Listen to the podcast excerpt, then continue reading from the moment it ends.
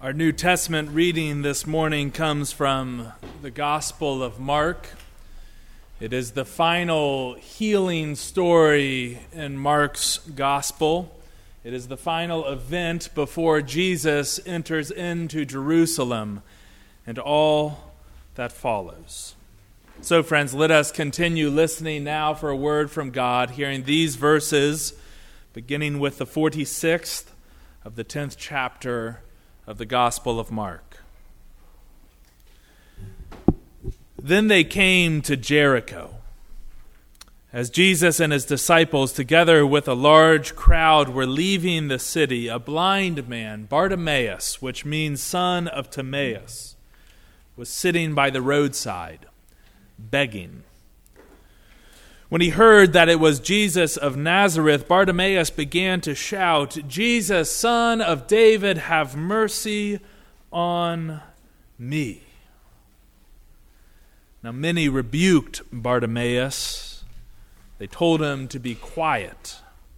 But he shouted all the more, Son of David, have mercy on me. Jesus stopped and said, Call him. So the disciples called to the blind man, saying, Cheer up, on your feet. Jesus is calling you.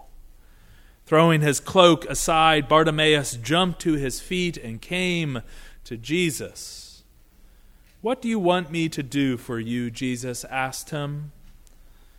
The blind man said, Rabbi, I want to see. Go, said Jesus. Your faith has healed you. And immediately Bartimaeus received his sight, and he followed Jesus along the road. Friends, these two are the words of God for the people of God. Thanks be to God. Our sermon today is titled When Jesus Calls. Let us pray.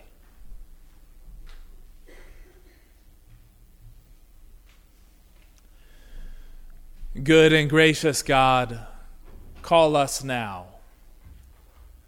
Through your Spirit, God, provide a bridge from this ancient story to today, to times that are anything but clear.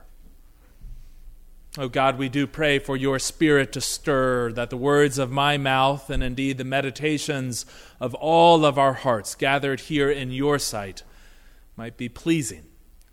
For you and you alone are our rock and our Redeemer. Amen. Phyllis Tickle, the late church historian and theologian, had a theory about reformations, what she called rummage sales. When Tickle looked back across the span of history, and particularly the history of the Christian church, she noted that reformations tend to happen every 500 or so years. Each of the, those times, the church endures some form of upheaval, some kind of cataclysmic change. It always comes out the other side intact, but it also always comes out different. Think about it. Today, we mark 500 years since the Great Reformation, that historical time when out of one church, the church, the Roman Catholic Church, came this thing called Protestantism. 500 years before that was the Great Schism of 1054 when the Roman Catholic Church split with the Eastern Orthodox Church. 500 years still before that was the Council of Chalcedon, perhaps a lesser known Reformation, and 451, which, among other things, led to monasticism and scholarship, things that helped to preserve the Christian faith in the ancient texts through the Dark Ages. 500 years still earlier, of course, was the event that turned the world on its axis, that changed everything the birth of Jesus, of Emmanuel, of God with us. Tickle doesn't really use this language, but as you read her you begin to think that perhaps a common characteristic that each of these rummage sales holds is that they each begin with blindness, spiritual blindness to something, to someone. Right? I mean, think about John's gospel John, telling the story of that first Reformation, the birth of Jesus, writes in the very first chapter of his gospel, saying, Jesus was in the world, and though the world was made through him, the world did not know him. The world did not see him. I think Martin Luther, that German Catholic monk and priest and scholar, I think he sensed in his times back in the 16th century a certain blindness. And not just to indulgences, right? That's what we're often taught was the primary cause of the Reformation. But in fact, there was so much more. There had been well over a century of just gradually building pressure in the church and in Europe. If you go back to the 14th century, you find this time when there was not one but three popes claiming authority one in Rome, one in Avignon, and later, for good measure, one thrown in in Pisa. Three popes vying for this seat that up until then had been known to be the divinely authoritative figure in the church. What does one do when there are three people claiming such divine authority? Also, in the 14th century, there were raging wars, intercultural, interreligious wars that brought with it amazing amounts of human suffering. There were people like John Wycliffe and Copernicus who were poking holes in previously held assumptions, things like the Bible should only be printed in Latin. Why not in the common tongue of the people? Or Copernicus looking to the sky and saying, maybe, just maybe, the earth isn't the center of the universe. And like fuel on the fire came the printing press, disseminating all of these ideas those 95 theses that eventually came from Luther that may or may not have actually been nailed to the front door of the cathedral in Wittenberg were not the cause, but rather the spark. The spark that casts light on ideas and thoughts and observations to which people had previously been blind. Thoughts and ideas like the efficacy of communion and the timing of baptism, the role of the clergy all of which people began to see in an entirely new way. My favorite line in this story of Bartimaeus is that line the disciples speak to him after he has cried out to Jesus, and Jesus hears him and says, Bring him to me. The disciples say to him, Cheer up, on your feet. Jesus is calling you. Some of the other translations render it slightly differently. They have the disciples saying to blind Bartimaeus, Take heart, have courage, get up. He is calling you. It's hard to wonder if Luther did not hear those words echoing in the book of Romans, where he found the premise for that justification by faith alone. It's hard not to wonder, too, if you do the math, 500 years after the last great Reformation, if we, here today, are not also living in a time when God is calling us, the church, the church of Jesus Christ, to have courage, to get up, to follow to see the world in a new way. It's hard not to hear those words in this story and wonder if perhaps, just perhaps, there are things that we are blind to. I read a commentator this past week who suggested in her reflections on this story that perhaps the dwindling church memberships and disappearing young adults and shrinking denominations of our current church landscape are not signs of a dying church, but rather signs of a church that has lost its soul. A church that is more interested in preserving the institution and maintaining the status quo than it is proclaiming a love which redeems, a love that renews, a love that literally can bring dead things back to life. She wonders if the church has lost its soul, if there are things that it and we as its followers are blind to. If it's any comfort, the threat or the possibility that the church has lost its soul is not a new phenomenon. Those who study history, of course, know that history tends to repeat itself, does it not?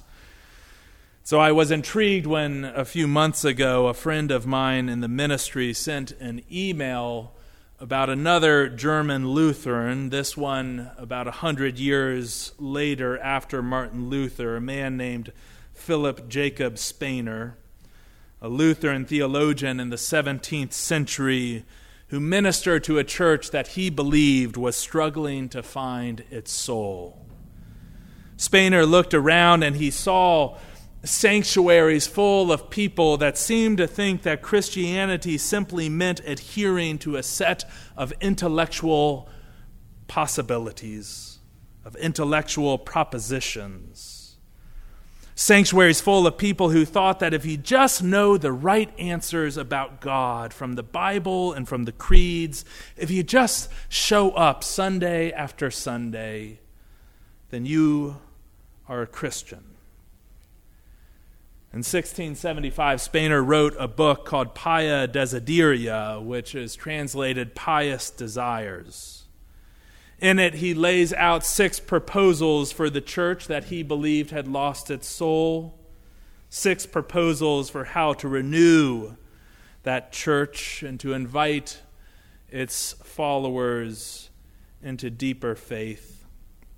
It's amazing how work 400 years ago still seems so applicable for today. Here are the six proposals that he wrote of. Number one, he proposed that the church should engage in earnest and thorough study of the Bible in private meetings of what he called little churches within the church. So basically, have Sunday school, start some small groups. The second proposal he had was to establish a laity that will share in the spiritual government of the church. So basically, be more Presbyterian, a bit ironic for a Lutheran theologian, but we'll take it. The third proposal was that the church's knowledge of Christianity must be attended to by the practice, by the practice of it as an indispensable sign and supplement. So basically, he was saying, practice what you preach.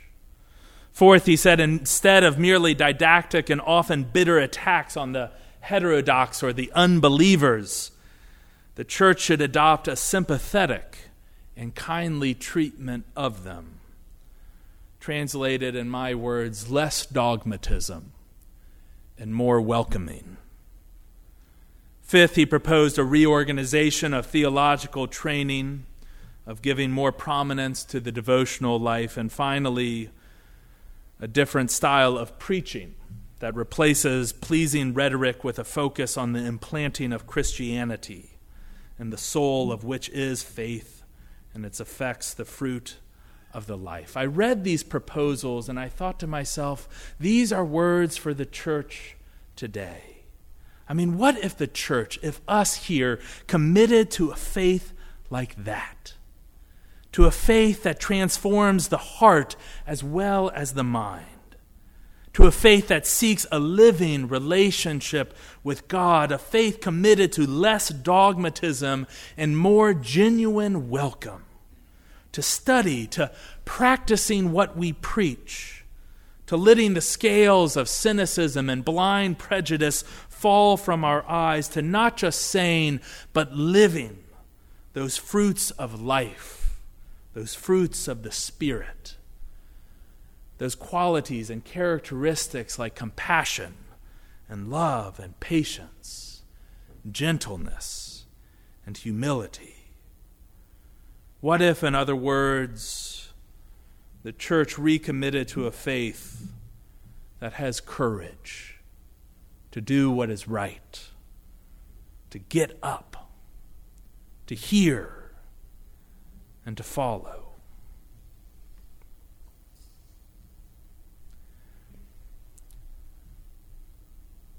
I found out about the events of yesterday via a text message thread that myself and a number of other pastors on our island have, including on it Rabbi Rachel Bregman of the temple in Brunswick. I surmise that she found out about the events as well on that text message thread because her first and only words for a long while on it were simply, Oh my God. Late yesterday afternoon, Rachel sent a message to us asking whether or not we would come and attend an event at the temple, a time tonight for prayer and fellowship and bread. She wanted to know if we, her Christian brothers and sisters, would be there. Within seconds, to a person, every one of us replied with a single word Yes. You know, it doesn't feel much like courage to say yes to an invitation like that.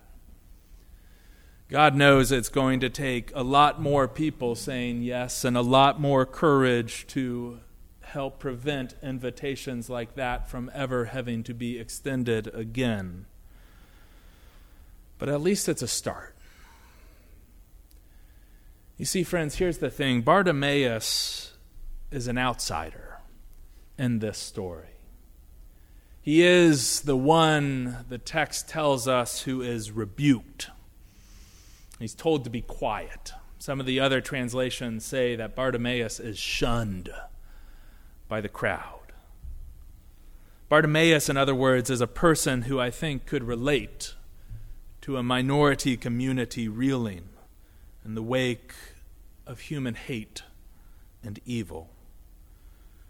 People in our own community who know all too well the very real consequences of living in times when anti Semitism and white supremacy are on the rise.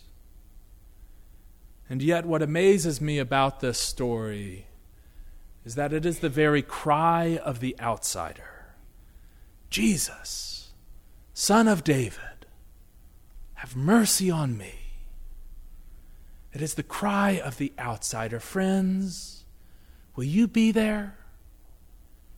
It is the cry of the outsider in this story that becomes the very occasion for the crowds that are present to glimpse the sheer magnitude and power of God's grace and love.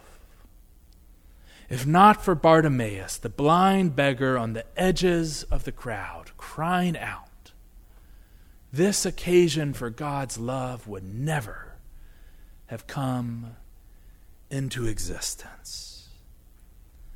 You see, I said yes to Rachel's request, not just because I love her as a friend, but because this story reminds me that when the church and when its followers, you and me, when we lack the courage when we lack the ability to hear the outsider, to see and to name the humanity that is in every other person, especially the vulnerable in our midst, the religious minority, the immigrant caravaner, the abused, the addict, the prostitute, the bullied, the beggars, if we are unable to see the humanity in them, then we too are blind. We too have lost sight of that love of Jesus Christ that is the very soul of the Christian faith and of the church that seeks to share it. We too have missed an opportunity to glimpse the fullness of God's grace and power. Friends, on this Reformation Sunday, be the spark. On this All Saints Sunday, cast light. Join your voice with all the saints who have come before and all the saints who are yet to be by saying yes. Yes to practicing what it is we preach. Yes to serving others. Yes to welcoming the stranger. Yes to transforming your heart as well as your mind. Yes to refinding and reforming the soul of the church by first refinding and reforming your own. Friends, when Jesus calls, and Jesus will call, have courage. Get up. Be healed Say yes and see. See, for perhaps the very first time, the grace of our God. In the name of the Father, and of the Son, and of the Holy Ghost, amen.